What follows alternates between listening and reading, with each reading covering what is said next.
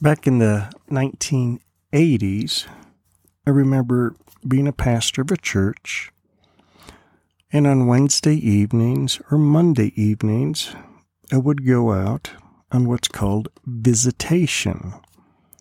And what visitation was, is if someone came to visit our church on a Sunday and filled out a guest card, I'd go visit them. I'd just show up at their house, knock on the door, and thank them for coming to the church. That's just part of church growth and helping a church grow and just giving people a feeling of acceptance. What I do remember on one visit is going to the home knocked on the door, and the wife opened up the door and said, Come on in. And I came on in, and the husband was there, and on the table in front of the TV were two beers, open cans of beer, which that's no big deal to me. And they started talking with me, and then the wife said, Oh, let me show you this picture. And so I stood up, and she brought me over and showed me an oil painting. And when I turned around and came back to sit down, the beers were gone. They disappeared magically. It's kind of funny because the people felt ashamed of him. For whatever reason, they didn't think it was right to have him in their home when the pastor was there. When we look at John chapter 2, we're going to look at the cleansing of the temple. And this is what I want you to see today is that Jesus cleanses the temple.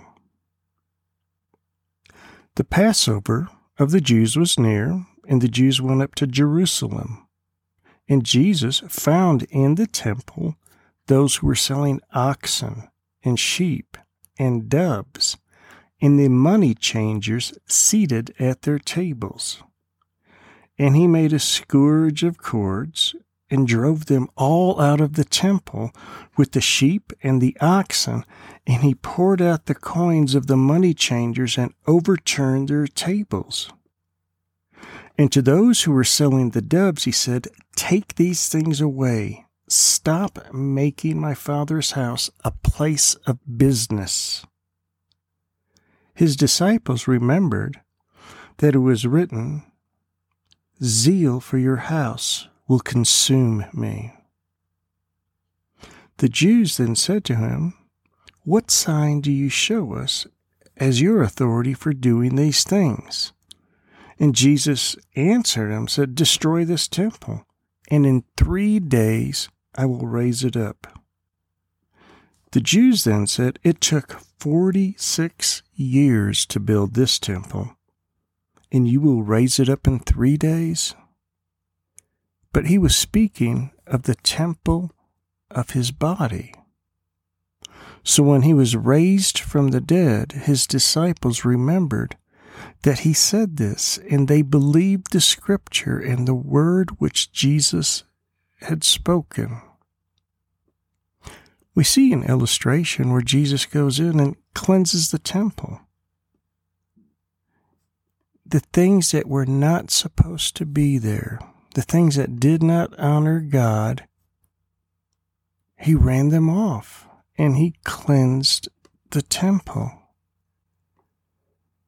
And we tend to think of it as being a physical temple where Christ does his work. But in verse 21 it says, But Jesus was speaking of the temple of his body. Would you do that today? Just like the man who hid the beers. What are you hiding? If Jesus Christ were to walk through your life in regard of your body being a temple, what things can you identify just right off the bat that you would hide from him? But yet, as a Christian, He is in you. He's already there. He's already going through room by room, all the pockets of your life where you hide things. It is His desire to cleanse the temple that His Holy Spirit lives in. It is His desire to cleanse you. He doesn't do it to punish you. He does it to make the temple pure and holy. Because that's what it is.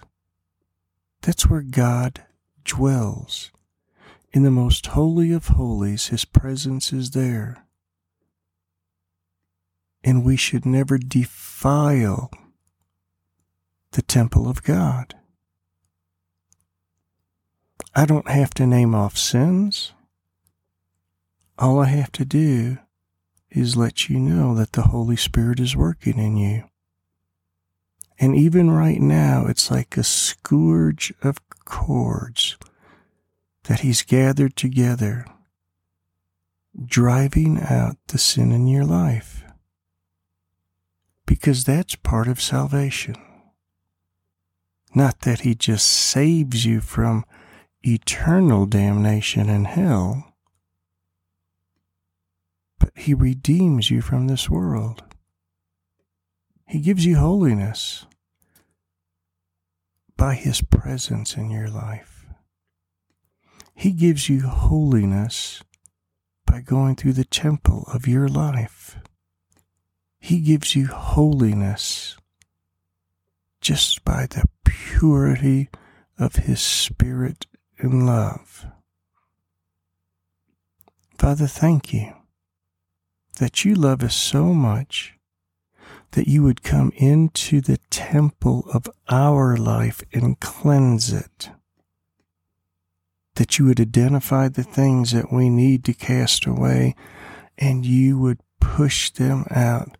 And then, on top of that, replace them with your holiness and righteousness, with your love and your grace. Father, thank you for doing this today for your child. Thank you for letting them see the Shekinah glory in their life by your presence in their life. Amen.